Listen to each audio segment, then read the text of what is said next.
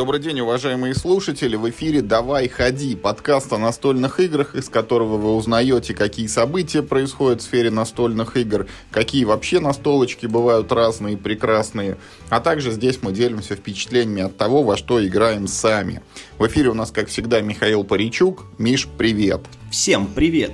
Сегодня мы решили сделать такой тематичный выпуск и поговорить в нем сюрприз-сюрприз о темах, о тематичности, о том, про что бывают настольные игры и э, как мы понимаем, что игра тематична, или почему мы про что-то говорим, что она абстрактная, или тема в ней не чувствуется. И э, постараемся понять, какими инструментами вот это вот все достигается, и также обсудим некоторые примеры тематичных или не очень настолочек. Ну вот, Миш, тебе вопрос в лоб. Ты как вообще вот больше за то, чтобы играть в абстракты или во что-то тематичное? Это вопрос неплохой. Я люблю тематичные игры. Пожалуй, тематичные игры я люблю чуть-чуть побольше, чем... Ну, это, по крайней мере, всегда весомый плюс, если я сажусь во что-нибудь играть. А, для меня всегда плюс, что ну, в игре хорошая тематика, да, что она тематичная, как мы это называем. Вместе с тем, вот когда мы сейчас начали с тобой обсуждать подкаст, я понял, что вот это понятие тематичность настольной игры, это вообще, ну, не такая простая штука, как может показаться. И существует масса игр, мы об этом сейчас будем, собственно, разговаривать, в которых мы говорим, что она тематичная, она прям вот, ох, вообще тематика супер хорошо прослеживается. А вместе с тем, на поверку, если копнуть, то эта игра легко меняется под другую тематику, и там тоже себя чувствует неплохо. Есть наоборот игры, которые формально заявлены абстрактными. И вместе с тем, ну, вот знаешь, вот я могу это, ну, такой э, предложить э, пример. Это, значит, наш с тобой любимый Варчест. Он формально абстрактный, там никакого сюжета не написано. Ну, там есть э, сюжет про то, что это якобы игра, которую подарил королю, там какой-то воевода, молодому принцу, чтобы принц постигал, значит, искусство войны, вот, ну, играя даже не в солдатиков, а вот, ну, в такой варгейм, так сказать, да, в абстрактную игру. Шахматы, да, например, это же формально симулятор сражения э, двух войск. Вместе с тем, ну, ну никто не скажет, что это игра тематичная. А, ну, аналоги шахмат есть ну, еще более тематичные, например, китайские шахматы, они, по-моему, сёги называются. Сёги, сёги, да. Вот, там же вообще супер э, все тематично, там король, например, сидит в замке и даже не может из него выходить, ну, то есть, как королю и полагается, и там река разделяет, например, два отряда на поле, нанесен даже ландшафт, целый варгейм, елки-палки. Вот. И вместе с тем, лично у меня, например, большая проблема с тематикой вот в фишечных варгеймах, про которые мы так или иначе в последнее время, ну, вот много говорим с тобой. Э, и мне кажется, это тему, которую, ну, интересно обсудить. И самое главное, я бы хотел призвать наших слушателей тоже к такому, к активному обсуждению, потому что мне кажется, что мы ну, у нас есть шанс выработать некие определенные, ну, фундаментальные какие-то вот понятия, да, вот в этой теме тематичности. Блин, по-дурацки звучит. Э, ну, какие-то общепринятые термины, да, там, что считать тематичным и прочее, прочее. Ну, давай, наверное, начнем с того, что формально э, порядка ну, не скажу 99, да, но 90% игр, они типа как бы тематичные. Потому что в каждой игре, когда ты открываешь правила, там обычно что-то написано, что вот эта игра вот про вот эти древние сражения, а вот эта игра там про каких-то зверьков, которые живут в лесу.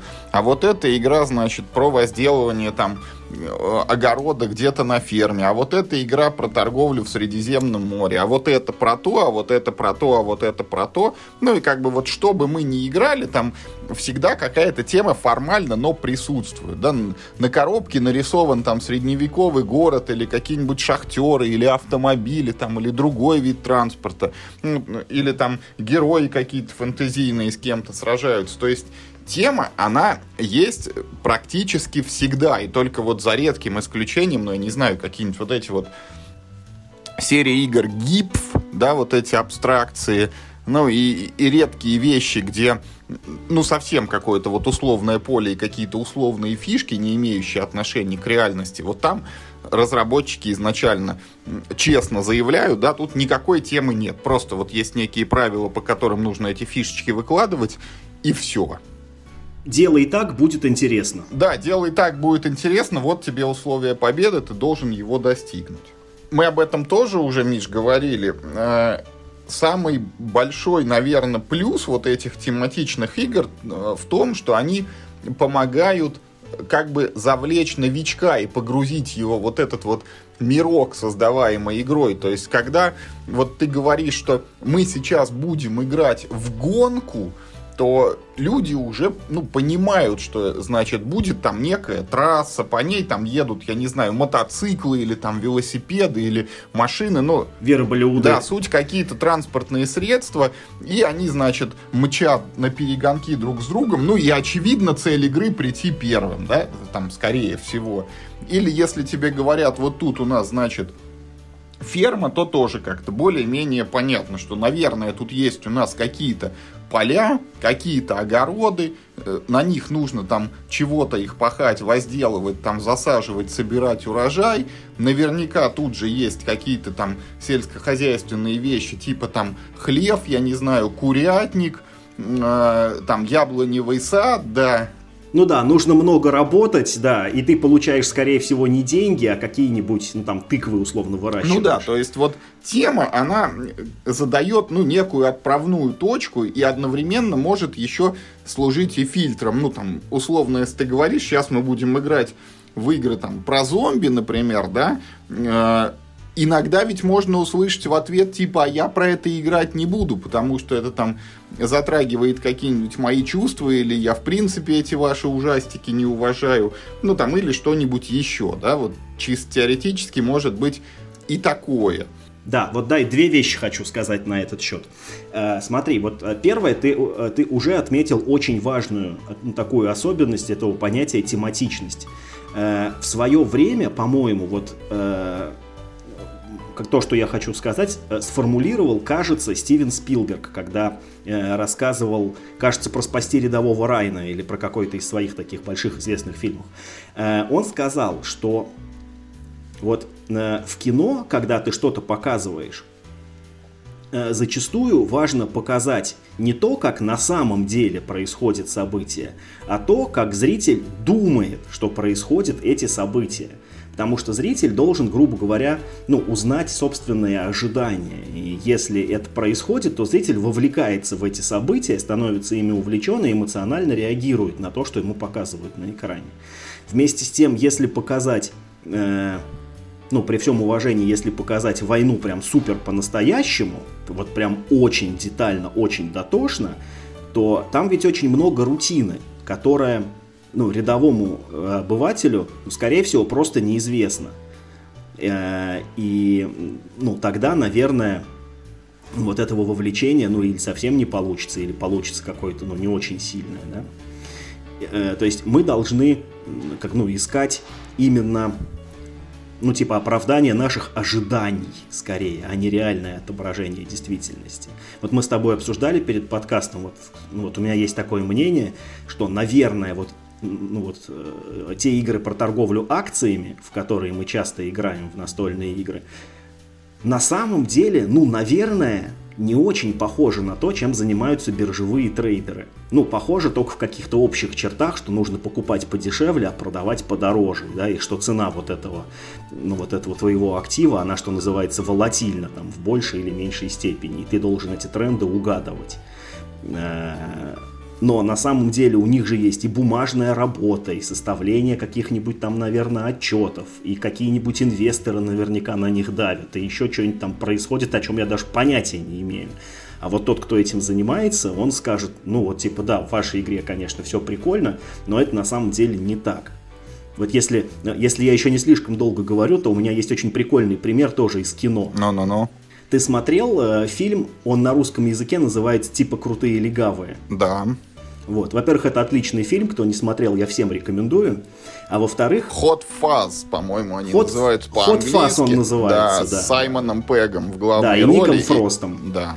А, да, совершенно когда, верно. Когда это... Ник Фрост еще это проходил свободно в дверной проем, это не, не, не, не, он там уже так себе. Да? Это, это, это только в зомби по имени Шон он, он там может быть еще более-менее проходит. Так вот, в общем, да, мы а, отвлеклись. Короче, э, э, э, это фильм про копов. И э, вот этому фильму какая-то там британская какая-то академия там этих полицейских, ну, в общем, какое-то учебное заведение, они написали создателям фильма в свое время благодарность за то, что это единственный фильм, где показаны подлинные полицейские будни, потому что там большую часть фильма герои приходят в участок и пишут бумажки. То есть они там арестовали кого-нибудь, и, и там даже есть сцены, где, типа, ты что, хочешь оформить, типа, там 38 человек, да ты бумаги, типа, замучаешься заполнять. Такой, ничего, ничего, типа, ночь длинная, успею.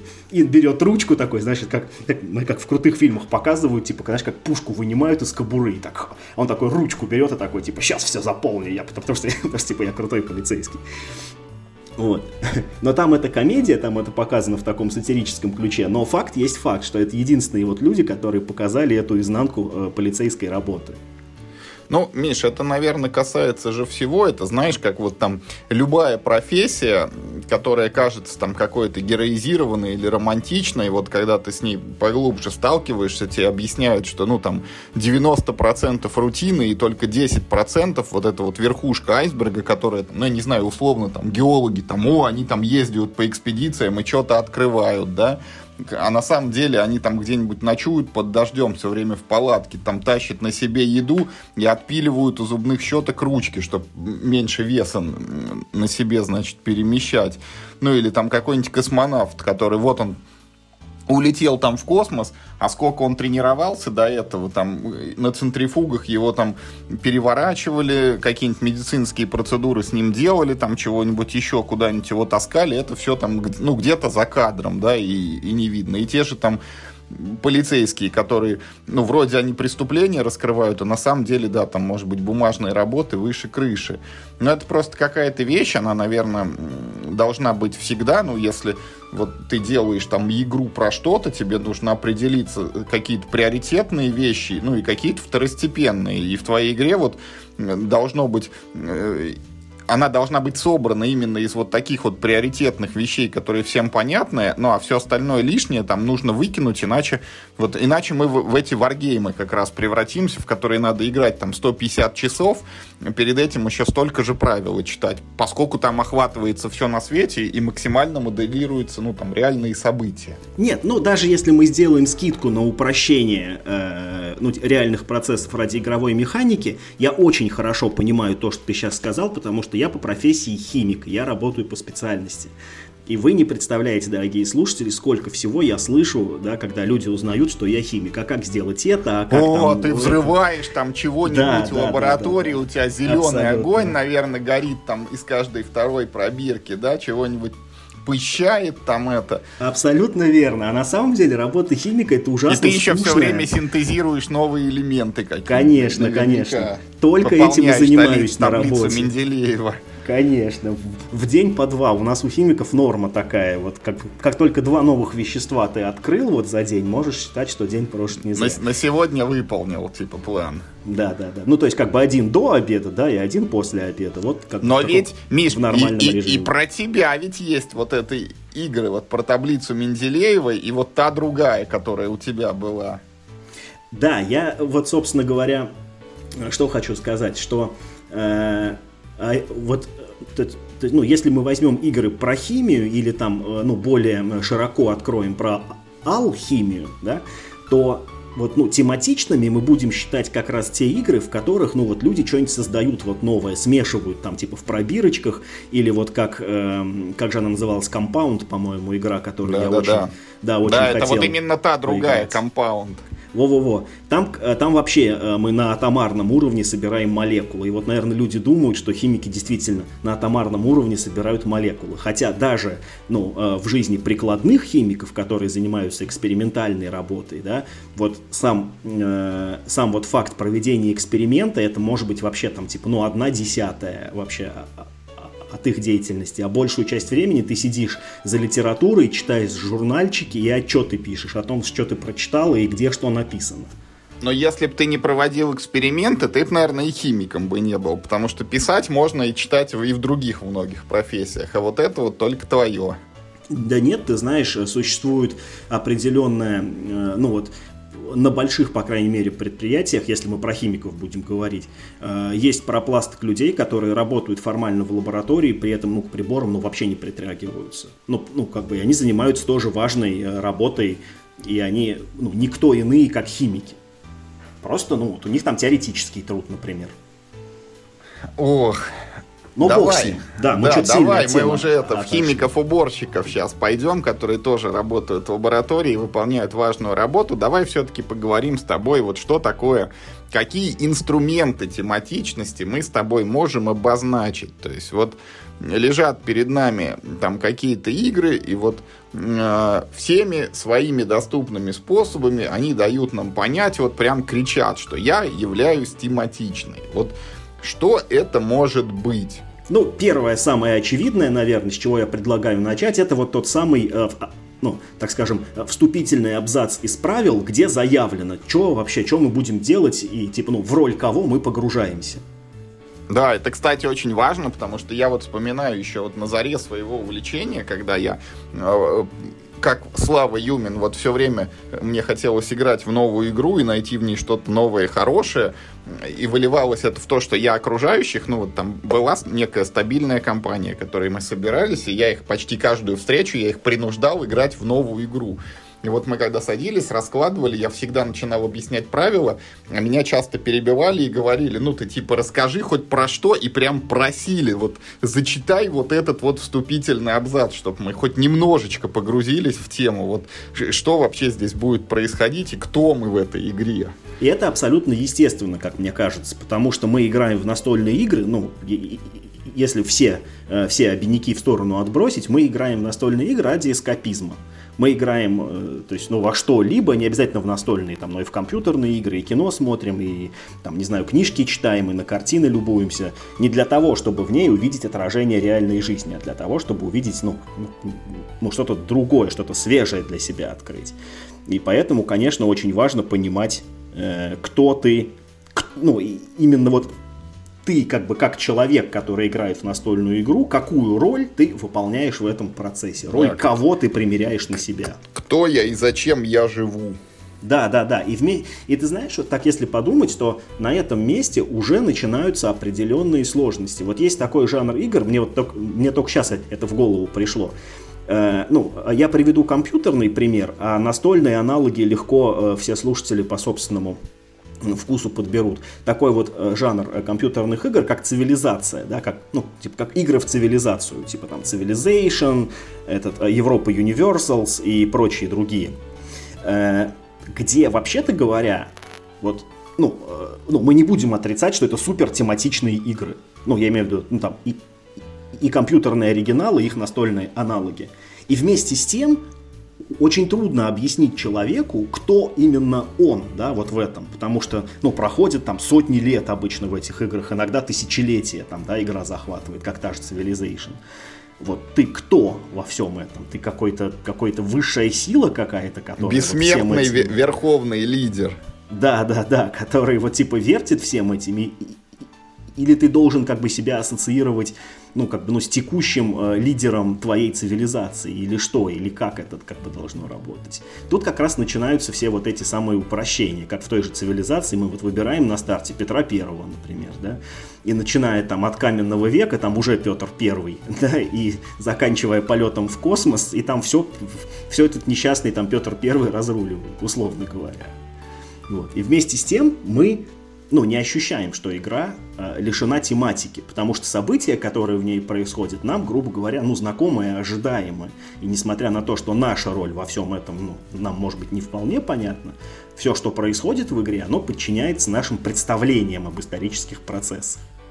Ну, смотри, вот, может быть, даже это, э, это важный, но это не первостепенный вопрос, вот, типа, кто мы такие, потому что я хотел тут даже, может быть, немножко э, контраргументировать тебе, потому что вот этот вот первый абзац в правилах, это вещь очень важная, но чтобы его найти, ты должен уже открыть коробку. Ну, в лучшем случае, иногда ты можешь там повернуть ее и на обороте прочитать, там тоже некое это Нет, описание. ну почему? Нет, ну почему? Мы с этим сталкиваемся, например, когда выбираем новую настольную игру, когда мы даже до коробки еще не дошли. Вот когда ты выбираешь новую настольную игру, мне почему-то кажется, что на первом месте стоит изображение. Вот то, что на ней нарисовано. Ты, может быть, ничего еще не успел прочитать, но ты увидел ну, хорошо, это картинка с текстом всегда, потому что там есть некое название, которое тоже, ну, там, как-то сразу должно тебе э, э дать понять, эта игра про что там, про химию, про торговлю, про войну или там про, про огород. Вот, кстати, да, ты знаешь, вот мы с тобой совершенно упустили момент. А, а ведь первый, э, первый элемент тематики это название игры. Почему-то мы об этом с тобой не подумали. Потому что, типа, как, театр начинается с вешалки, так любая игра начинается с названия. А тематика уже это как бы, ну, второй шаг.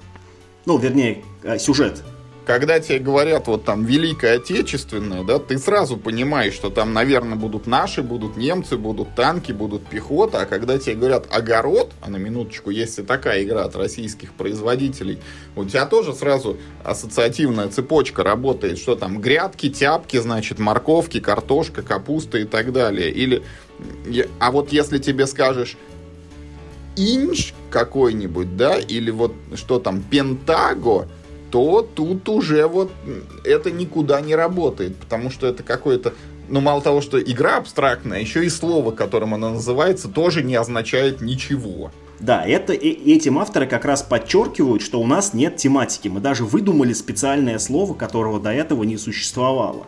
Чтобы вы, ну уж точно, ни с чем не смогли проассоциировать вот то, что лежит в коробке. Да, игра будет называться Дцар, там, ин, да, да. Инк и там и прочие вот эти вот. То есть э, даже шахматы имеют название тематическое, да, ну там да, ну пусть в переводе там с какого-то, я уж, я уж не помню, с турецкого, что ли, с какого-то там. Но типа... эти слова что-то да означают. Да, но эти слова, они означают вполне конкретную вещь, да, убить короля. Вот, то есть э, тут игра уже как бы она, ну, просто своим да, даже названием она, ну, подчеркивает что тематика в игре таки есть. Вроде как не отравленной морковкой ты его должен убить, которую сам еще вырасти предварительно. Да-да-да, или там это, э, ну, не обрушить курс акций его компании, чтобы у него инфаркт чтобы случился. Чтобы он умер, да. Да-да-да, там это или из окна выбросился, как это самое, значит, как биржевые брокеры во время черной... Ой, как это называется, черный понедельник, что ли, это, mm-hmm, это называлось? Черных, ну, там то черный вторник, то черная пятница, у них там все Нет, не черная пятница Богу. это другое, да, да, да.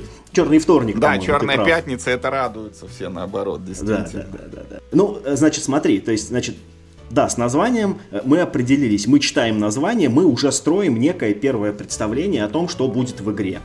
Э, дальше мы типа читаем вот, ну, да, наверное, смотрим дальше на коробку ну, на коробку, на компоненты игры, там, может, карточки листаем или фоточки смотрим в интернете и видим на них какую-то там, ну, графику, наверное, да, так это прежде всего.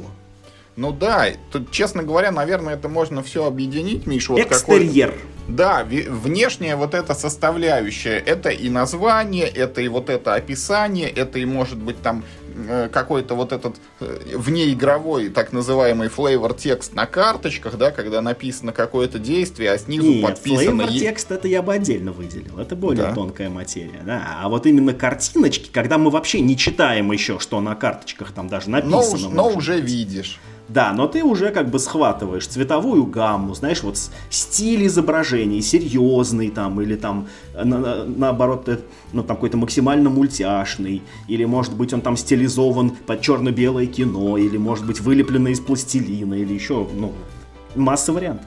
А иногда еще и правила могут задавать тон. Я сейчас вот вспоминаю редкий, но как бы встречающийся случай вот с этим, с, с Владей Хватилом и его правилами. Вот в частности, Dungeon Lords игра, где рассказывается, что мы играем за злодеев, и там мало того, что, ну, как бы правило написано там с шутками, прибаутками, хотя, может быть, ну, не все это ценят, там еще и все действия разъясняются, чтобы ты вот прямо осознал, что в этом случае происходит. Ну, там, условно, вот я приведу пример, там есть такая опция, как бы, э, пойти добыть еды.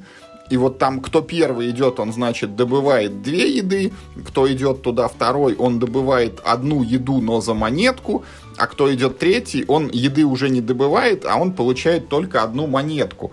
И вот разработчик, ну, я не знаю, может, издатель над этим поработал, он вот под эти три опции, то есть бесплатная еда, еда за монеткой и никакой еды, просто монетка, он подводит тематичную базу, что значит, э, когда ты выполняешь это действие, вот ты как злой этот хозяин подземелья, ты какого-то своего подручного отправляешь в ближайшую деревню, ну, за едой. И вот кто первый приходит, он просит еды, и ему ее дают просто так. Ну, там, избыток есть какой-то у жителей, они с ним добросовестно вот из э, только лучших не побуждений бей. делятся. Вот на возьми, только не да.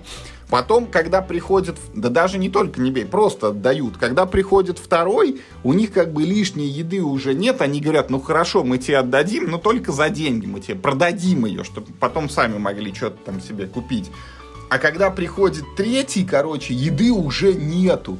И он злой, в общем, он э, там рушит эту деревню, в результате отбирает, вот еды нет, он отбирает эту монету у людей. Ну и там при этом у тебя еще это, ухудшается вот этот вот социальный статус, там такая иконка вот со злой рожицей, и ты типа этот ивелометр какой-то там есть, вот мерила зла твоего, ты как бы подрастаешь, потому что ты вот, ты разрушил там эту деревню, ну, может, не всю, ну и, короче, вот э, три вот таких вот вроде бы понятных обычных действия, э, ну, как поменяй шило на мыло, это похоже, да, но они вот теоретически обоснованы.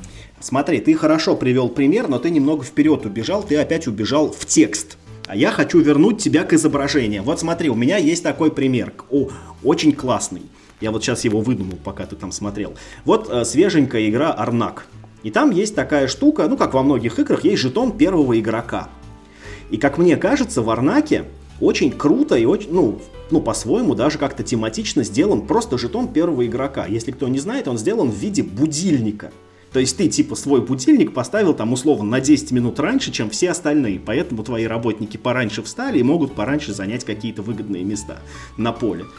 Вот, вот как бы нет ни одной буквы, но тем не менее, даже вот это просто вот само изображение, просто абстрактные вещи, даже жетона первого игрока, все равно, э, ну, тебе ну, немножечко, пускай там на самую капельку, он, э, тем не менее, погружает тебя э, в тему. Или хотя бы не выдергивает тебя оттуда, он хотя бы вот как-то в этом потоке находится, чуть-чуть да усиливает ощущение.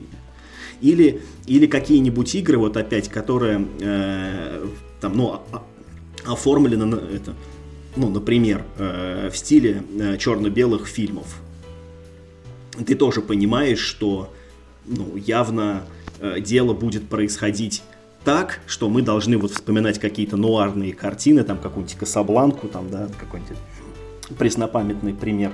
Вот. И, значит, э, персонажи все будут такие, значит, драматичные, сложные, с темным прошлым, с проблемами, будут обязательно фам-фаталь, какие-нибудь там коварные убийства, счетчик трупов перевалит за десятку и прочее. Ты прям этот Син-Сити описал, город грехов. Yes, yes. Но это вот как раз тоже такой прием, что просто по внешнему виду мы уже должны понимать, что, до нас будет, что нас будет ожидать дальше. Не, ну да, графика, Миш, это безусловно, это важная составляющая. Не зря говорят, что человек получает там сколько там, процентов 80 информации об окружающей действительности через глаза, да, там остальное, наверное, через уши, там, ну и что-то еще вот осмысливается, рождается внутри черепной коробки. Поэтому графика, она, конечно, во многом задает, ну, там, я не знаю, условно, вот «Hey, that's my fish» возьми, и это моя рыба, она могла бы быть вообще абстрактной игрой, да, но, но мы видим там фигурки пингвинов, мы видим там эти нарисованные льдинки с рыбой на них, и никто не возражает и не возмущается, не говорит, что она не про что, и все соглашаются, что это, да, это прям пингвины скачут по этим льдинам, эти льдины проваливаются, и мы добываем вот рыбу, хотя это победные очки на самом да. деле. И самое это главное, ведь на самом деле пингвины так себя не ведут. Это не имеет ничего общего с реальностью, но мы легко можем как бы э, в голове нарисовать себе вот эту вот картинку. Это вот как раз тот пример, когда, э, когда игра не соответствуя действительности, тем не менее кажется нам тематичной по той причине, что мы можем легко... Да, э, порку, поркуа бы и не по. Да, достроить себе те, как бы, э, те элементы, которые надо. А еще очень важный момент, который я бы хотел тут затронуть, это вот те игры, э, которые, ну, как бы, э, э, которые всей своей тематичностью держатся только на оформлении. Вот мы с тобой постоянно говорим про игру пандемии, нахваливаем, какая она тематичная, потому что вот нам с тобой кажется, что так как бы все хорошо. Но вот опять же, перед подкастом мы с тобой копнули чуть глубже, да, и оказывается, что та же самая игра, если ей там, ну, немного поменяли картинки, она превращается и в борьбу с наводнением, и, значит, в борьбу с Ктулху и его какими-то там, значит, этими приспешниками, и в древнеримские войны, и даже в World of Warcraft. Хотя, по сути, это, ну, типа более-менее, ну, там, та же игра с какими-то там, да, адаптационными какими-то, ну, типа, доработками, но скелет один и тот же.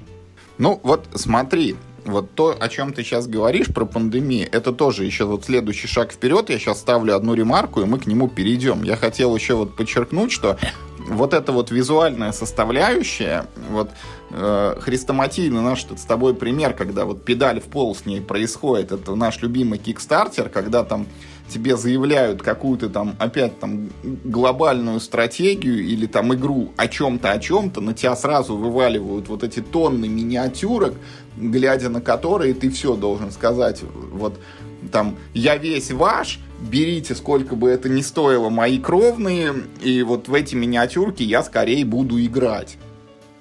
И следующий, вот очень важный вопрос, и пандемия к нему есть вот э, прямое касательство у нее, это э, когда вот все, мы с визуальной составляющей ознакомились, прочитали название, осмотрели коробку, пощупали все компоненты, изучили правила, не только вот этот вводный абзац, да, но и как вот, э, что делается в этой игре и по каким законам.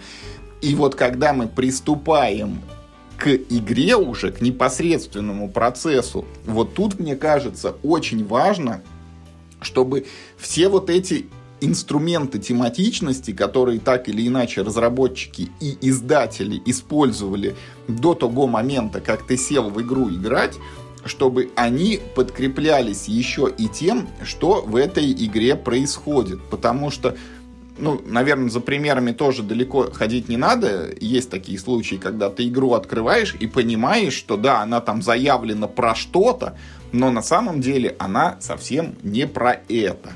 И вот э, важно нащупать вот эту грань, где как бы тема начинается, или где она заканчивается, или э, от чего она отталкивается. И пандемия как раз вот, ну, очень интересный пример. Вот ее можно препарировать и этот вопрос обсудить. Вот давай, базовая пандемия у нас это такая игра, вот еще никто не знал про коронавирус, да, а мы еще там в 2007 или в 2008, когда она впервые вышла, а мы, значит, уже тогда погрузились в эту вот тему всех вирусных дел, мы узнали, что вот есть разные болезни, мы узнали, что есть такое понятие, как вспышки инфекции, мы узнали, что есть понятие штаммов, да, и там мутаций и так далее. И вот э, это все, оно ведь, ну, очень похоже, если не на реальность, то вот то, что ты говоришь, вот как мы себе это представляем на бытовом уровне, да, и вот не зная игру «Пандемия», спроси меня, а как могла бы выглядеть борьба с какими-то глобальными вот эпидемиями, которые захватывают весь мир, и покажи мне потом вот эту вот ну, как бы базовую составляющую пандемии, да, с картой мира, где появляются некие вот эти жетончики заразности, ну, вот, что там вот эти кубики представляют собой болезни, и мы делаем все, чтобы они исчезли, вот, ну, я готов с этим согласиться, что да, это очень похоже на борьбу с болезнями, а когда происходит еще и вспышка инфекции, когда так пыщ, и один город прям вот он ушел в пике, и еще и в соседних во всех городах эти больные появились. Вот в это тоже, ну, я прям верю, что это вот это похоже на реальные процессы, потому что, ну, в жизни примерно так и происходит. Вот где-то заболели, и вокругу это тоже распространяется.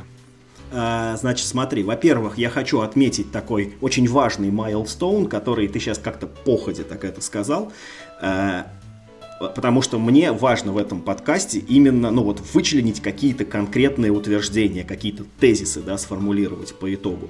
И вот а, мне кажется важно, так скажем, то есть, ну, записать, что внешний вид игры это важное, что называется, знаешь, как в математике есть обязательно достаточные. Да, да, да, необходимые и достаточные условия. И вот как мне кажется, внешний вид игры это может быть ну, если не необходимая, то очень важная составляющая вот этого понятия тематичность, но недостаточная. Потому что сколько было игр, ну, я, я тебе очень условно назову, про чужого. Да, блин, десятки разные. Даже мы с тобой играли а мы с тобой, типа, ну, играли далеко не во все. Э, даже мы с тобой играли, ну, в несколько игр точно, которые... Эта игра, типа, вот как чужой, да, там, это нечто из глубокой бездны, Panic Station, э, еще, наверное, что-то можно вспомнить. А вместе с тем, вот игра именно по-чужому, это парадоксальная игра, в которой, ну, собственно, франшиза чужих не заявлена, да, это, это не Мизида где все говорят, что это прям один в один, вот так должен выглядеть фильм по чужому. Потому что в этой игре, ну, несмотря на то, что там нет формально, нет ксеноморфов, э, все, э, все те процессы, которые в игре происходят, они э, нашим ожиданиям от такого рода игры максимально соответствуют, в отличие от многих других игр, которые эту тему пытались, может быть, даже более в лоб эксплуатировать. В конце концов, есть игры, ну, э, есть несколько настолок просто по франшизе Aliens. Ну, то есть они прям, то есть, ну, прям брендированы Aliens.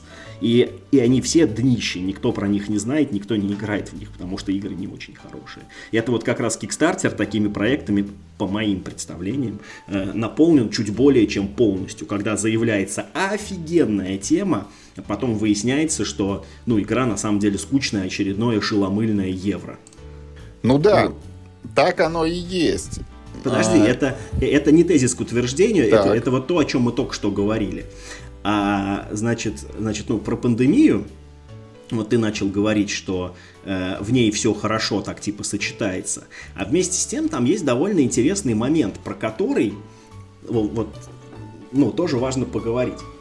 Ведь в этой игре есть ну вот есть э, э, эта карта, да, на которой нанесены крупнейшие мировые города, и там э, в каждом городе растет число заболевших, что мы визуально наблюдаем на поле, там этих кубиков становится больше, потом, когда их, ну там некая критическая масса набирается, ну типа вот, ну, ну, соседние города тоже заболевают. И это все действительно вот то, как мы представляем себе на бытовом уровне распространения разных инфекций.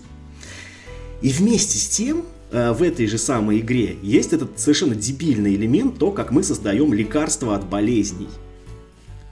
Что вот мы меняемся какими-то абстрактными карточками, которые в игре даже, ну то есть даже на официальном уровне они ничего не обозначают. В правилах не сказано, что такое вот эти карточки, потому что мы за них и летаем, и лаборатории строим, и эти самые, значит, там, и там спецсвойства иногда применяем, и болезни, мы, в общем, мы из них вылечиваем.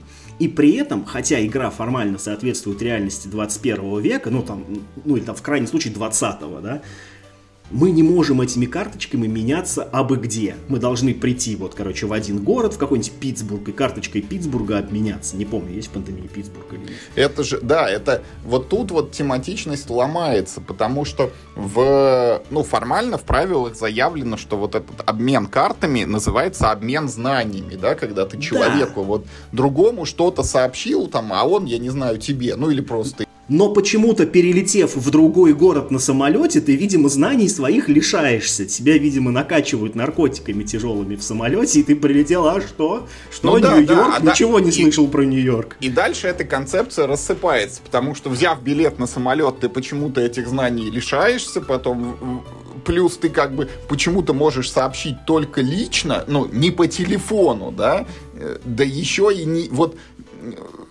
в одном городе вот мы с тобой оказались по какой-то причине, вот здесь я тебе про это рассказать не могу, ну или там штамм вируса этого показать, да, но мы с тобой обязательно вот в Питере мы с тобой это не можем обсудить, а вот в Москве, пожалуйста. Абсолютно верно. Хотя в науке это самый контрпродуктивный способ докладывать данные. Э, это лично сидеть и рассказывать человеку. Гораздо лучше выгрузить ему данные просто. На вот те мои папки сделать. Допустим, это докомпьютерная эпоха. На вот те вот все мои лабораторные журналы. Вот на, посмотри их. И, и сам сделай выводы. Вот те цифры, вот те все. Для этого вообще даже не важно, ну там, где вы находитесь, в одном месте или в другом. Но вот эта вся вещь, она как бы ну, уходит на второй план, а, потому что есть вот как бы две таких важных вещи. Это то, как распределяются болезни по карте мира. Мы считаем это очень тематичным. Ну, ну, то есть мы воспринимаем это, что это правда очень похоже. И то, что нам, ну вот, чтобы придумать это лекарство, нужно накопить некий объем э, знаний, да, после чего, ну, видимо, мы делаем какие-то далеко идущие выводы и вот такой решающий рывок в наших исследованиях совершаем.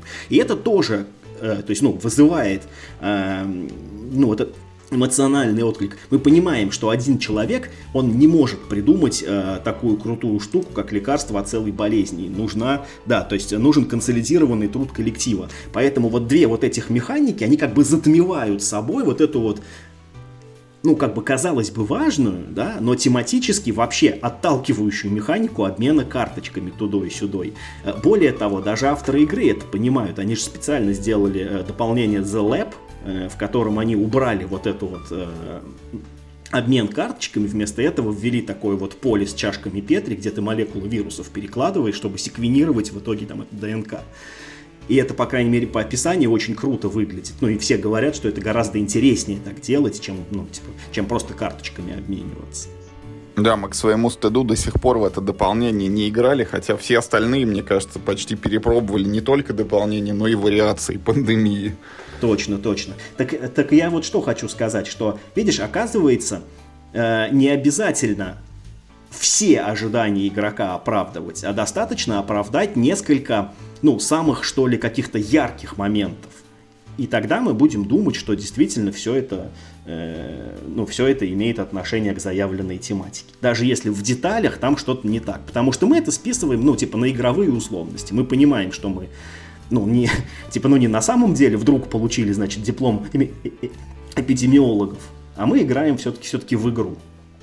Ну да, тут э, все-таки очень важно, вот это вот главная, мне кажется, мысль заключается в том, что вот э, какие-то основные игровые действия, они должны вот укреплять вот эту вот тематичность, ни в коем случае ее не разрушать. Да, вот этот элемент логистики в пандемии, что мы копим карты, что мы должны там друг с другом пересекаться, что мы должны ими обмениваться, он работает, ну, может быть, в чем-то и против тематики, но все остальное как бы перебарывает вот этот вот абстрактный элемент с картами и то, что мы лечим вот эти кубики, то, что мы бегаем по карте, что болезни распространяются, что по ходу партии все, ну, больше и больше начинают людей заболевать, что в конце концов, чтобы вот когда собрав уже все на свете, что тебе надо, ты должен обязательно прибежать в лабораторию, ты не можешь в чистом поле создать это лекарство. Вот это все ну да, ну пере, да. Перебивает, перевешивает, короче, вот эту вот а, абстрактную логистическую составляющую. Два примера еще на эту тему. Первый короткий, это уже навязший, значит, это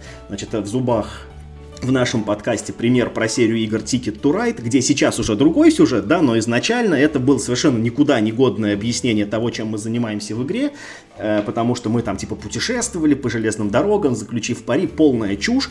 Это похоже на то, что мы строим железные дороги. И наконец-то авторы все четко написали. Да, мы строим в этой игре железные дороги. Уговорили. Да, да, да, черт с вами. Черти языкастые уговорили. Вот. А второй, короче, пример, который я, к сожалению, забыл название игры, но я помню, э, эта игра выходила лет 6-8 назад. Какой-то это был, ну, типа такой исторический, ну, варгейм, не варгейм, скорее, ну, типа цивилизационная игра, только без движения по эпохам. Ну, там был какой-то там средневековье, и вы, типа, короли армии по карте мира двигаете, вот ну, там такая какая-то была игра. И там была интересная штука, что когда две армии в поле встречаются, как разрешается битва ну вот, ну, типа, ну, есть же много разных механик, как, как можно битву разрешить. Э, и в этой игре была выбрана, может быть, самое странное. Был аукцион. То есть вот ты там копил некие жетончики, я уж не помню там, что они обозначали. И, и вот, значит, вы с противником, типа, в закрытую ставили эти жетончики в кулачках, потом открывали, и кто больше поставил, тот, типа, ну, то есть, ну, в битве победил. Ну, там, естественно, больше деталей, это как бы общая суть. Но как я хочу показать, что все ругались вот именно на эту часть, что это тупо, это не похоже на битвы. Почему ну, вы да, взяли так не именно, сражаются. Да, именно эту механику, что она обозначает это потому что, ну, то есть, я так понимаю, что во всем, э, то есть, ну, во всем остальном игра, она как бы, ну, соответствовала нашим ожиданиям, а вот когда мы дошли до сражений, происходит какая-то чушь, и мозг встает в ступор. Почему я должен сейчас заниматься именно этим, да? Вот. И это, конечно, да, это, конечно, рушит тематику игры. Миш, я хочу попробовать выдвинуть еще одно утверждение, да, что э, вот чтобы быть тематичной, игра должна ставить перед собой более-менее конкретную цель. Потому что когда мы вот... Э, Перед плево... игроками цель ты имеешь в виду, да? Да, да. Победные условия. Мы вот плевок в сторону евро, когда мы просто делаем что-то, там, я не знаю, опять там, возделываем огород, или строим те же самые железные дороги, или там, я не знаю, развиваем какой-то город, вот, и мерилом нашего успеха являются победные очки – которые ты добываешь там за все на свете, у тебя вот эта конкретика как бы размывается, да, ты, ты вот за все хорошее и против всего плохого, и все хорошее тебе очки приносит. А когда у тебя есть конкретная вещь, вот захвати столицу противника, там, первым вырасти морковку, там. Убей сделай... короля, в конце концов. Да, убей шахмат. короля. Вот тут вопросов не... Вот в коридор э, прекрасный пример. Абстрактная игра вот эта вот, где нужно из лабиринта типа выбраться, но цель максимально понятная. Ты должен выйти наружу, вот выскочить за пределы этих стен. И вот вот это на самом деле я больше всего, наверное, люблю в последние годы в играх и ценю, когда есть вот такая конкретная вещь, когда рассказывая даже правила игры там каким-то новым людям, ты не должен вот э, заниматься построением вот этих абстракций, объяснять им, что вот есть такая вещь, как победные очки, они начисляются за то, за то, за то, ты им просто говоришь, вот вы должны сделать это.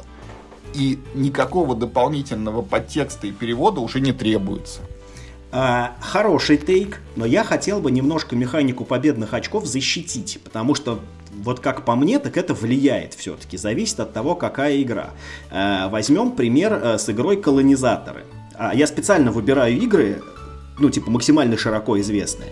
Я считаю, что колонизаторы это очень тематичная игра. И все механики, которые в ней есть, сделаны очень круто. Ты строишь города, э, типа там, там, ну, в определенной местности, и странно было бы ожидать, что если ты построил, э, короче, свой остров в горах, у тебя вдруг, значит, там пшеница заколосилась. Все работает как часы. Там есть там есть вот эта механика с кубиками, что мы типа не знаем, когда у нас будут всходы. Это вот та самая игровая условность, которая, ну, типа на себя много внимания не берет, а как бы нам позволяет добиться главного, что если мы построили город в такой местности, то значит мы знаем, что нам придут там овцы, кирпич, там, да, и, и там, и камень неважно. И вместе с тем это игра на победные очки. Ты должен, э, чтобы победить первым, достичь определенной цели. Но вот конкретно в данном конкретном случае я считаю, что эта механика э, тематику из игры особо не убирает, потому что это, ну, некая такая, ну, второстепенная механика, которую легко отслеживать. Ты как бы фоном ее держишь Потому про себя. что тебе все равно говорят, делай конкретные вещи, а именно стройся, развивайся. Ты должен строить дороги, ты должен строить вот эти деревни и города, и за них тебе уже дают победные очки. Ты все равно понимаешь, вот сразу понимаешь, что ты вот ты построил деревню, ты получил за это очко, ты построил город, ты получил два очка. Ну да, ты как бы, ну то есть типа э, построить один город это примерно так же круто, как построить две деревни. Это просто, да. ну вот, э, это просто некая легкая мера обобщить вот все как бы твои достижения. Победные очки же для этого и нужны. Просто в целом оценить э, весь твой успех по разным направлениям. Я просто на контрасте, да, вот попробуй логически объяснить, почему, если у меня в Агриколе нет ни одной свиньи, то это минус одно очко, а если есть хотя бы одна, то это Ноль очков, Од... скорее нет, всего. Одно. Ну там нет, минус. Нет, нет, нет, нет, нет. Если у тебя одна свинья, то это, скорее всего, все еще 0 очков. Ну, может быть. Это если у тебя одна овца, то это, возможно, у тебя там какое-нибудь одно очко там тебе это дает. Нет, это тоже более-менее понятно. Тут а тут можно придираться к тому, что э, почему тебя за отсутствие свиней штрафуют, но то, что чем больше твое поголовье скота, тем лучше, это, ну, как, э, э, это тоже нормально работает. Э, ты понимаешь, что чем круче у тебя дом, тем лучше. Чем больше у тебя ты вырастил урожая, тем лучше. Чем больше животных, тем лучше. Чем больше у тебя семья, тем тоже лучше. Это нормально работает. Тут, тут как бы, то есть у меня тоже нет претензий. На мой взгляд, проблемы начинаются в тех случаях, когда очки, вот как ты правильно сказал, тебе даются реально за любой чих. И это, э, и это, как мне кажется, грех очень многих ну, во всяком случае, современных евроигр. Вот э, есть у меня игра, э, называется э, «Лоренцо Великолепный» с тематикой у этой игры огромные проблемы. Во-первых, никто нифига не знает про эти венецианские семьи, за которых ты типа играешь, там, за какие-то там какие-то великие дома там этих венецианцев, строишь там какую-то, короче, фигню добываешь. И там все тоже измеряется в очках. То есть, когда тебе говорят название, мы будем играть в игру Лоренцо Великолепный, да, это пляшем от названия с тобой. Великолепно! Да, да, да. Я столько фильмов и столько книг прочитал про, значит, про этих венецианских купцов, что я прям точно знаю, что мы будем делать. Дальше мы переходим к оформлению. И там оформление, ну, оно не то, что плохое, но оно максимально общее. Мы только понимаем, что дело происходит, ну, в некое средневековье я, э, то есть, ну, я даже не думаю, что кто-то сможет, ну, там, типа, э, ну, увидев вот эти картинки, там, как-то точно датировать, если в правилах не прочитают. Век хотя бы Хотя бы век назвать, да? да, потому что это некое абстрактное средневековье, там, там, условно, от 14, ну, может, не от 14 от 15 там, до вполне себе 19 века. Ничего такого в этой игре не происходит, что нас хотя бы вот, ну, типа, ну, в столетие бы отсылало. Не, ну, если пар есть, то значит уже 19 -й.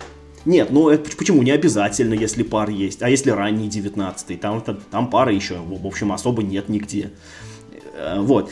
И, и дальше мы смотрим на поле, на нем изображены какие-то, черт возьми, башни, в которых еще лежат какие-то карточки. Они еще и цветные, и на некоторых карточках текст есть, на каких-то нет. Все везде в разнобой, где-то ресурсы нарисованы, где-то люди, где-то шахты. И дальше мы начинаем строить этот вот наш движочек на планшете. Если ты как бы людям объясняешь, что вот синие карты, это вот как бы люди, которые вот там, да, у нас работают. Я могу сейчас путать эти э, цвета, потому что давно не играл, но суть такая. А вот желтые карточки, это вот типа, ну, какие-то вот там сделки успешные. А вот фиолетовые карточки это вот типа наши титулы, за которые тоже типа почет и уважение. Все это требует вот этого нашего с тобой любимого предлога, но это как бы. Как бы, да. Если вам приходится употреблять предлог «как бы», это означает, что э, механики игры не помогают вам понять процесс. Вы должны прибегать к неким искусственным сущностям, да, давать некие дополнительные вводные. Я считаю, что если даже в Лоренцо Великолепном, ну, э, я не знаю этого, но если, например, вот все объекты, которые в этой игре существуют, там же есть какие-то замки, там и еще что-то, если даже все эти замки существовали в действительности, все персонажи, которые есть в этой игре, это реальные исторические э, люди, я отказываю считать игру Лоренцо великолепной тематической игрой, тематичной. Потому что это это вот как раз тот случай, когда у тебя так много источников, э, по которым оценивается твоя крутизна в конце игры, что ты, э, ну как бы ты ну, уже ты не различаешь эти сущности, ты смотришь только на цифры победных очков. А что за этим стоят, ну, там, типа, там, э, э, люди реальные, или какие-то строения, или какие-то титулы, это уже вообще дело 25-е. Вот, например, тоже мы с тобой играли в Маракайбо. Настолько тематичная игра, что в ней аж компания сюжетная есть. Я отказываюсь считать игру Маракайба сколько-нибудь тематичной. Это абстрактное шеломыльное евро. Поменяй на любую другую, на тематику космических перелетов поменяй, все будет то же самое. Слушай, но мы с тобой вот заклеймили прям вот игры, в которых плохо с тематикой. Я предлагаю ну, какие-то накидать контрпримеры, это игры в, игры, в которых хорошо с тематикой. Смотри, с козырей зайду. Я тебе дам сейчас игру, в которой механика победных очков офигенная и максимально тематичная. Давай. Сабурбия. Там победные очки – это численность твоего населения. То есть, э, то есть мы понимаем, что победные очки чем отличаются от денег. То есть, то есть мы не можем сказать, э, как бы, ну, типа, в конце любой игры, что это, ну, это вот, типа, ты столько денег заработал, да, потому что деньги можно потратить, а победные очки тем и отличаются, что их никак нельзя израсходовать. И в игре Сабурбия ты борешься за численность населения в своем городе. И ты никуда не можешь его потратить. И это просто вот фишечка бежит по счетчику. Но вместе с тем там есть несколько механик, которые эксплуатируют, вот, ну типа, что чем больше у тебя народу, тем нужно больше платить налогов и э, вот эти самые люди, они пребывают максимально логичным образом, так, как ты представляешь себе, и в жизни город пребывает в численности, да? И это игра, в которой есть победные очки, и победителем считается не тот, там, кто построил N зданий в городе там какого-то типа, а тот, кто набрал больше всего победных очков. Ну, то есть они просто названы жители. Э, и вместе с тем это офигенно. Да, согласен с тобой, но я вот хочу даже, Миш, сказать, вот у меня есть два примера, э, которые я смог вот накидать, когда в игре вообще нет ну, почти нет победных очков, да, и, те, и тем не менее, они считаются, на мой взгляд, супер тематичными. Вот первый это Flashpoint. Она 01 Большой пожар, она по-русски называется. Это игра, где мы играем за пожарную бригаду и тушим, собственно, возгорание там то в жилом доме, то в офисе, то еще где-то. И это игра именно про пожар, то есть в отличие от пандемии, которую можно переделать там про э, схватки с ордами варваров, вот Flashpoint я не знаю во что можно переделать, серьезно ее не меняя. И там ну хорошо, там есть победные очки, там ты спасаешь жителей, ну и типа там сколько их там, 7 или 10 надо спасти для победы, как бы каждый дает одно очко. И второй пример, вот, который у меня родился, это Формула D, это гоночная игра, которую, ну вот, ну, ее можно, конечно, из гонок формулы там переделать в гонки, я не знаю, какие-нибудь другие еще. И там даже есть победные очки, если ты играешь, ну, в чемпионате. Но, но эти очки, они точно такие же, как в жизни. Вот они там, гонщики, заезд за заездом себе это в копилочку нарабатывают, в зависимости от того, кто какое место занял. И вот это, ну, такие для меня супер тематичные игры, конечно. Да, совершенно верно, потому что вот это как, это, кстати, вот тоже хороший пример, что победные очки хороши там, где они в реальной жизни тоже есть, потому что есть спорт, ну, есть наверняка какие-нибудь просто плановые показатели, знаешь, ну, типа, и, ну, то есть, не знаю, там условно говоря, если бы мы играли в игру э, про пятилетки, то было бы странно, если бы у нас не было победных условий увеличить там mm. на до из кота, да. значит, за пять лет там на три на 3 очка, да. А это... знаешь еще, Миш, я вспомнил супер тематичную игру без победных очков. Вот зомби плек, вот это нашествие зомби. Там у тебя конкретная задача: найди ключи, заправь машину и, и уезжай отсюда, от да, этих да, да, живых да, мертвецов. Да. Нет, ну, нет, типа, смотри... если уехал, получил победное очко. Да, да, да, нет, да, да, одно, что выиграть в монополию нужно набрать одно победное очко, да. Не, а если ты умер, все, как бы ты не уехал, у тебя ноль очков, ты проиграл. Ну да, так, так я и говорю, чтобы выиграть, нужно набрать одно победное да. очко. Нет, но это, это мы уже скатываемся в другое. Нет, все, все-таки победные очки хороши там, где, э, ну, где как бы все потенциально могут победить, и уже просто сравнивается, кто лучше. Как, э, как в каких-нибудь э, ну, там, тех же, я не знаю, знаешь, вот как ралли бывают, вот все машины доезжают до финиша, а, а потом просто сравнивается, кто за более короткое время проехал. Да, не надо за примерами далеко ходить. Игра Ралли Мэн, которую в этом году фабрика игр у нас выпускает. Я не знаю, правда, как они еще название переведут, но вот она ровно про это. Да-да-да. То есть э, тут нет такого, что кто-то приехал первый, потому что это не очевидно. Машины не одновременно в пелетоне, а едут по трассе, ну, грубо говоря, одна за другой. И до тех пор, пока последняя машина не приедет, мы не можем сказать, кто из нас лучше, да, типа, э, справился. Тут есть некое вот это подобие победных очков. Ну, и есть, э, ну, там, я, я уж не буду приводить примеры всяких спортивных соревнований, где ставят оценки там за технику и за артистизм какие-нибудь. И тоже это механика победных очков, и ничего в этом такого страшного нет. Поэтому победные очки плохи не сами по себе. Победные очки плохи в тех случаях, когда ты как бы играешь... Э, когда есть вот это слово «как бы». Да даже не то же, нет, даже не то, что когда есть слово «как бы», а когда ты вроде бы стремишься добиться конкретной цели, ну вот вернемся к моему этому Лоренцо великолепный, да, ты вроде как стремишься стать там самым влиятельным, наверное, человеком при дворе или что-то в этом роде, ну там опять же нужно правила заглянуть. Но, ну как бы сказать, как бы, как бы, как бы. Но что такое влиятельный, да? Да, да, да. В реальной жизни нельзя измерить влиятельность. Абсолютно верно, да. То есть э, нет же какого индекса влиятельности этих, значит, э, средневековых дворян, да, и у одного он 230, а у другого 242, и поэтому он более влиятельный, чем тот, у которого 230. Но это же бред. Вот если бы у вас были некие звания, там, за которые вы бы боролись, ну, там, была бы некая пирамида там это, ну типа иерархическая, это было бы дело. Пускай бы для того, чтобы эти звания набирать, тоже нужны какие-нибудь там пункты потратить. Кто набрал 240 очков минимум, тот, значит, это генерал-губернатор, а кто 230, тот просто губернатор. Да, может, может быть, может быть. Поэтому нет. Как бы а, а, а, Опять же, вот мы с тобой начали разговор-то с механик, победные очки это просто механика. И эта механика не лучше, не хуже других, она просто должна быть к месту применена. На мой личный, как бы, такой взгляд. Ну да, и она все-таки, ну, как бы, капитан очевидность, да, игра тем более тематична, чем меньше в ней вот этих абстрактных условий, которые требуют вот этого слова как бы, да, проклятого для объяснения, что мы вот тут вот сажаем огород, но как бы вот чего-то, чего-то. Или мы вот тут строим железные дороги, но как бы мы вот должны собирать некие цветные карты, которые не означают ничего в реальной жизни. И вот кто их быстрее там соберет, тот молодец, типа, может построить именно этот участок именно за эти цветные карточки. Я вот сейчас еще подумал, что э, для того, чтобы назвать какую-то игру тематичной, важно, знаешь, что еще понять про игру, про саму, насколько это, ну, как бы, ну, сказать, э, ну, серьезная, тяжелая игра.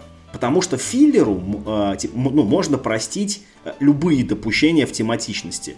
Пример мы уже называли, это «Hey, that's my fish» это по механике, но это, ну, то есть по тематике это довольно странно. Но это филлер, да, мы типа к нему не относимся серьезно, поэтому, да, мы допускаем такую мультяшную некоторую логику, что мы типа прыгаем по льдинкам, они такие бульк, бульк, бульк под нами тонут. Нет, ну а вот, допустим, этот Deep Sea Adventure, глубоководное погружение или как Я считаю, это? что это вполне тематичная игра, вполне Она тематичный филлер, да. да. Ты Там прям есть тоже... ныряешь за сокровищем, и ты можешь утонуть, если слишком много их схватишь. Да, там есть тоже свои там, да, определенные проблемы. Почему, например, э, по мере того, как ты эти сокровища вычерпываешь, у тебя как будто глубина, да, сокращается. Но это как раз тот случай, когда мы списываем на, ну, типа, на эти, на игровые условности. Да. Вот, кстати, тоже те примеры игры э, с этими, с победными очками. Ну, там, правда, это названо, ну, типа, деньгами, сокровищами, но, тем не менее, это супер вообще, э, супер тематично сделанные победные очки. Э, эта игра, как же называется? Dungeon Quest, по-моему. Э, э, это, это та игра, где нужно спуститься в подземелье, в центре которого спит дракон. Путь к этому, значит, дракону неизвестно. Нужно как можно больше нахватать сокровищ и успеть вылезти наружу. И кто больше вынес из этого, значит, подземелья с драконом сокровищ, он не может их потратить, потому что он находится в этом подземелье. И там, ну, типа, чем больше победных очков ты набрал. Но, тем не менее, э, это тематично вплетенные в игру победные очки. А я, Миша, это ты будешь меня сейчас порицать, но я, конечно же, не могу не смолчать и не привести вот в пример свою любимую игру «Генералы», да, где мы играем во Вторую мировую, и у нас, значит, ось против э, коалиции союзников действует, ну и вроде как это речь должна идти о военной победе, но тем не менее это игра на победные очки. Более того, вот изначально в ней было, ну, два условия победы там либо ты оторвался на энное количество очков в конце хода, и ты автоматически победил, либо ты захватил две вражеские столицы. Так вот, в, в дополнениях вот эту вот возможность захватить две столицы выпилили и сказали, все, мы играем без него, только очками теперь побеждаем. А я тебе скажу, почему. Ну, смотри, вот тоже это, то есть, ну, в генералах я не считаю, что вот, типа, ну, играть на победные очки это некий порог, что это как-то неправильно. Я тебе объясню, почему так происходит. Потому что э, мы играем в очень сильно упрощенную игру, а, а, а она по механикам несложная, и вместе с тем эта игра эмулирует очень глобальное событие, последствия которого мы в реальной жизни до сих пор не можем осознать. Кто, ну, ну очень условно, кто выиграл, там, типа, там, кто проиграл, кто кто получил больше бенефитов и прочее. Это гораздо более сложный для оценки процесс. И вот тут такое упрощение вполне годится. А вот э, в случае с, э, с этим, господи, э, с Лоренцо Великолепным, мне кажется, нет, потому что там ситуация гораздо более для оценки простая. Ну, так-то, да, типа, то есть, ну, по жизненной, по бытовой логике мы легко можем сказать, кто более влиятельный.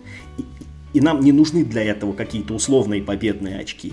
А вот когда мы ну, э, пытаемся оценить успех э, тех или иных армий в войне, это гораздо более сложный момент для оценки, потому что есть тактика, есть стратегия, есть, знаешь, есть, ну, вот, есть такое понятие, типа там успех в сложившихся обстоятельствах. Даже проигрыш может быть в неких обстоятельствах, он может быть победой, как, ну, извините, такой, значит, пример 300 спартанцев, которые все умерли, но они между тем, ну, как бы одержали победу, потому что в сложившихся обстоятельствах они совершили то, что считалось, ну, типа, там, ну, просто невозможным. Хотя сами умерли. Я имею в виду, смотри, я имею в виду, смотри, вот э, как сделать тематичную игру, вот, ну, не про реальное э, сражение э, этих, значит, 300 спартанцев, а вот, ну, ну, то есть, ну, про такое вот такое эпическое, киношное, может быть, да, вот как, как у Зака Снайдера. Что там делать, типа, ну, конкретным победным условием, чтобы все 300 спартанцев умерли, тогда ты победил? Ну, это ж, наверное, неправильно. Это как нам рассказывал в предыдущем, э, одном из предыдущих наших выпусков Данияр, что там, типа, задается условие, близкое к реальности, но ты, там, я не знаю, если 300 спартанцев продержались там 10 дней, вот ты должен минимум 11, условно, продержаться, и тогда ты молодец, вот, победил. А если ты погиб всем отрядом на восьмой день, тогда ты, значит, тебе засчитывается поражение. А это гораздо более сложная концепция для понимания уже игроками, понимаешь? Я вот как раз вот это, э, э, э, это меня возвращает к той мысли, что мы должны сначала взвесить как вот этот вес игры, да, вот по шкале хотя бы там Board Game Geek, там во что мы играем, в один и 6, да, вес игры, или в 4.39. Это две немного разные игры, и к ним немного разные требования по тематичности должны э, быть как, ну, предъявлены то, что мы можем простить игре, э, ну, там, какой начальному начальные уровни сложности, как вот мы прощаем to Ride, там, да, вот эти его условности, э, то же самое в каком-нибудь 1800XX, наверное, это бы уже не особо прокатило. Хотя, ну, типа, тематика у них сходная.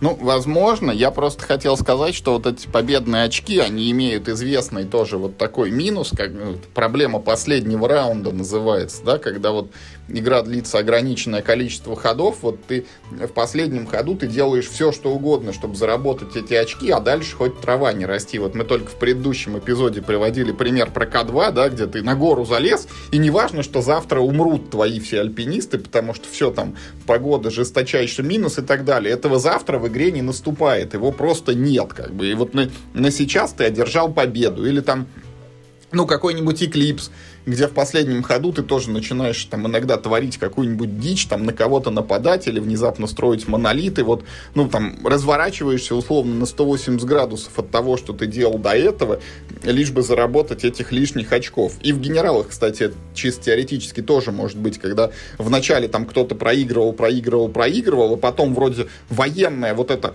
оперативная обстановка выправилась, и вот там, да, еще несколько ходов, и я всех разгромлю, но предыдущие накопленные очки перевешивают, и мне засчитываются поражения, хотя я только-только вот как бы раскрутился. Но здесь, здесь все-таки тоже это э, серая зона, потому что Eclipse по своей сути это ближе вот к игре, ну вот типа как генералы, да, когда мы простыми игровыми средствами пытаемся какое-то очень глобальное какое-то событие вот, да, передать. Нам нужно как-то осмыслить э, последствия чего-то очень большого и сложного с неочевидными пользами. А вот ну в К2, опять же, мы оцениваем вполне себе представимую, ну, какую-то очень бытовую такую вот, да, задачу. Это вот, э, что будет с альпинистом на следующий день после того, как закончится там вот этот его подъем. Поэтому нет, тут я ну, не стал бы их на одну полку, по крайней мере, ставить. Я не говорю, что и там, и там плохо сделано, я просто говорю, что это немного разные случаи все-таки для применения механики победных очков. Да черт с ней с механикой победных очков, что мы в конце концов на нее это, э, ну, на нее как бы, ну, на Я ней... их просто не очень люблю, поэтому не, не могу не пнуть. Слушай, на ней свет клином не сошелся. Вот смотри, возьмем, э, типа, ну, всеми любимую механику worker placement. Механика worker placement она, она, очень... те, она тем и любима, что она понятна. Человек пошел работать. Но почему другой человек, как правило, не может заняться этим же самым, учитывая, что, например, в Агриколе, да, типа матери э, в, всех мипл плейсментов, ну, ну, типа формально Кайлюс, но как бы на самом деле, конечно, это, конечно, Агрикола. Э, да, почему, ну, то есть, то есть, типа, ну, мы же развиваем свое собственное вот это вот земельное, ну, свой собственный земельный участок, почему я не могу пахать поле, если ты начал пахать поле? У нас что, плуг с тобой один на двоих? Ну, Миш, это та условность, на которую готовы закрыть глаза, потому что, ну, тот же самый вопрос, а почему я, типа, если один человек пошел ловить рыбу, что у нас, ну, берег озера такой величины, что второму уже места нету там? Так я и говорю тебе, что механики на самом деле, э, ну, то есть они являются тематичными там или не тематичными только ну, только при первом взгляде, да, ну, типа, там, к любой механике мы можем докопаться. Драфт, что это вообще такое? Вот, типа, вся игра Seven Wonders – ну, типа, ну, можно ли ее считать какой-нибудь там тематичной? Ну, наверное, с натяжкой, наверное, можно, потому что картинки красивые, и потому что... Да, э, потому что ты развиваешь собер... реально город, у тебя растет армия, ты можешь изучать науку. Да, Другой да, вопрос, да. как это делается. Драфт — это такая механика, которая, ну, наверное, она максимально абстрактна в данных условиях. А вот, а вот механика построения своего планшета, она уже, ну вот как-то имеет больше, да, оснований для того, чтобы вот, ну типа зацепиться там за что-то в твоем эмоциональном багаже. Ты же видишь, что если ты там вкладываешь, то есть тут, тут как бы драфт, это такой, ну вот некий такой симулятор принятия сложных стратегических решений. Вкладываться вот в армию, вкладываться в науку или построить какие-нибудь красивые здания, да. Это же все очень разные процессы, но как бы ну, но вместе с тем это, ну, вот такое, типа, приоритетные направления развития твоего королевства. Ну, типа, да, будет у меня в этом году военный бюджет или социальный, или я вот на культуру делаю упор. Да, да, да, это вот можно привести пример, да, с планированием бюджета, да. А, и ты, и, и что самое главное, в результате вот этих абстрактных действий ты видишь, типа, ну, вполне предсказуемый, да, тематичный, да, будем это слово использовать, э, результат. Что если ты в войну э, все время вкладывал э, свои усилия, ну, то вряд ли, то вряд ли там ты большой театр построишь, да, и у тебя Кандинский вырастет. Ну, типа, это маловероятно. Скорее всего, у тебя будет хорошая военная машина, и тебя все будут бояться. Ну и наоборот, да, то есть если там ты все время только торговал, вряд ли у тебя, ну, там, я не знаю, наука будет э, сильная. Это все-таки тут есть какие-то вот такие моменты, которые затрагивают эту вот тему нашего, а, ну, нашего ожидания, да. Типа, что мы делаем, да, и что мы в результате получаем. Ну да. Я вот, Миш, мы уже за час с тобой перевалили. Я предлагаю попробовать вот подвести некие итоги наших сегодняшних вот этих размышлений и давай. сформировать какие-то тезисы. Вот я давай сейчас начну, а ты меня на ходу, если что, поправляй. Давай, тезис номер один. Но тезис номер один, наверное, все-таки тема есть почти везде формально. Формально. А дальше мы говорим о том, что э, вот по шкале вот от абстракта до тематичности вот чтобы игра ощущалась, ощущалась максимально абстрактно, нужно задействовать все возможные для этого инструменты. Ну вот, базовое это название, это графика, это вот эти вот вводные вещи в правилах. И как ты говорил, есть необходимый и достаточный да, элемент. Но при этом очень важно, чтобы вот э, тот игровой процесс, в котором люди погружаются, играя в эту игру, чтобы он заявленную тематику максимально тоже подкреплял. То есть вот тоже то, о чем ты говорил, чтобы то, что происходит в игре, максимально соответствовало ожиданиям игроков. Ну, если это там про врачей, значит мы лечим. Если про полицию, значит ловим, наверное, преступников. Если про пожарных, мы тушим пожары. Если про войну, мы именно сражаемся там, а не участвуем в каких-то аукционах. То есть, э, ты очень, кстати, интересный э, завел такой разговор. Жалко, что у нас подкаст подходит к концу. Ты очень классно сформулировал, что чтобы сделать действительно абстракт, по-настоящему абстракт, который ну, подает себя как абстракт, да, продается как абстракт и абстрактом является, нужно действительно приложить не так уж мало усилий. Потому что, ну, то есть, правда, ты должен назвать его как-нибудь совершенно крестики-нолики. Вообще это, э, это ничему не соответствует в жизни. Э, ты должен сделать оформление максимально, которое, типа, ну там, ни к чему тебя не привязывает. Она не называется, там, не знаю, там, помидоры и огурцы. Это не грядка, там, да, это где вы выращиваете какие-нибудь растения, там, да, 3 на 3, там, типа, квадратика, и вот тут у нас будет, э, не знаю, помидор, там, а тут тыквы, типа, кто победил, да, типа, более красивая клумба, знаешь, значит, и ты еще и должен и механики такие взять, которые ни к чему тебя не отошлют. Потому что вот тебе пример. Вот я, э, вот я сделаю игру, да, назову ее вздрыщ, не знаю, и в этой игре ты будешь э, там за деревянные шайбочки покупать красные, синие, зеленые квадратики, а эти красные, синие, зеленые квадратики будут ездить вверх-вниз, ну там типа относительно друг друга, и вот мне нужно, чтобы в конце, э, типа, у меня было больше всего красных квадратиков. Это формально ничему не соответствует, да, но мы сразу понимаем, что это игра про биржу, ну, типа, да, как, ну, типа, там, про торговлю акциями. Поэтому, чтобы стать настоящим абстрактом, это ведь тоже надо. Как знаешь, как вот этот вот, это, как варчест. Ничего там не, не, не это, ну вот, там все абстрактное, но кроме оформления. Да? Не варчест, Миша, даже мы ведь, мы ведь раскусили тему даже в The Game.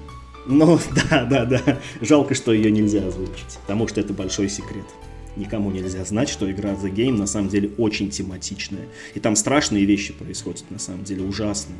Ну, давай мы с, это, выводы еще продолжим. Вот а, большой плюс, если в игре есть конкретная цель, а не виртуальные вот эти победные очки, но иногда бывает и так, что победные очки полностью соответствуют вот этим, ну вот, как бы жизненной логике и ожиданиям, да, это кивок в сторону той же Сабурбии. Ну и последний вывод, что механики, которые, значит, есть в игре, они, ну, в идеальном случае должны помогать тебе понимать, что происходит в игре, ну или уж на крайний случай хотя бы не мешать этому, не ступать в конфликт что армии не должны сражаться при помощи игры на ловкость там, да, там, или там аукционов. А если и вступают в конфликт, то хотя бы, ну вот, все равно вот должно быть это перевешивание, как в пандемии, когда ты закрываешь глаза на этот вот элемент логистики, потому что все остальное, оно вот, оно прям, да, про, прям про пандемию. Да, потому что это должен быть тогда какой-нибудь, ну, малозначимый какой-то процесс. Потому что, вот, а если мы к пандемии вернемся, ну, наверное, вот во всем этом процессе борьбы с болезнями нам не так уж важно знать, как именно ученые обмениваются данными. Нам важно знать, что они действуют сообща, данными таки обмениваются тем или иным способом, и когда этих данных достаточно, они могут сделать лекарство. Ну, пользуясь набранной информацией. А уж как происходит конкретно вот это межлабораторное общение, во-первых, мы слабо себе представляем, это мне легко, да, потому что я в той или иной степени погружен. А, ну, во-вторых, это ну, не так уж важно. А во-вторых, да, кому совсем приспичило, тот вот берет это дополнение в лаборатории и, и погружается в эту тему поглубже. Да, да, да, да, да. Но что еще надо добавить? Примеры тематичных игр, вот мы назвали там Flashpoint, Формула Да мы назвали уже и тематичных, и не тематичных игр. Да. Ну, в общем, а, а тут добавить, наверное, надо только то, что вот э, к этим нашим тезисам, опять же, я призываю присоединиться наших слушателей, потому что круто было бы э, в итоге сформулировать некий, ну, знаешь, как словарное определение. Тематичная игра – это игра, которая, и там, первое, то-то, второе то-то, третье то-то, четвертое то-то. И вот если эти четыре условия, ну, или сколько их там будет, выполняются, то вот, значит, мы можем любую игру поверить таким образом на тематичность, взвесить ее на этих весах ты все про свои химические эксперименты. Но тем не менее идея клевая. Я предлагаю вот нашим слушателям в комментариях присоединиться к этому обсуждению и попытаться вывести из нашей беседы или дополнить даже своими соображениями, вот попытаться вывести вот эту формулу тематичности. Что делает игру тематичной или что делает игру абстрактной? Если дело хорошо пойдет, то мы, э, то мы еще вернемся и, ну, там, или озвучим, или, может, напишем там что-нибудь на этот счет. И вот какой-то такой общий итог нашей совместной, может быть, работы подведем. Ну и э, приводите примеры каких-то, может быть, игр, которые прям вот очень и очень тематичные, или где есть большие проблемы с заявленной темой, потому что она совсем не ощущается. Вот это самая интересная, на самом деле, область. Э, если вы нам накидаете примеров игр, в которых тема заявлена, ну, причем вполне какая-нибудь конкретная, а на деле вообще не ощущается то мы запилим на эту тему отдельный эпизод. Ну, поглядим, да. Ну, а на сегодня все. Играйте только в хорошие игры. И главное, не болейте.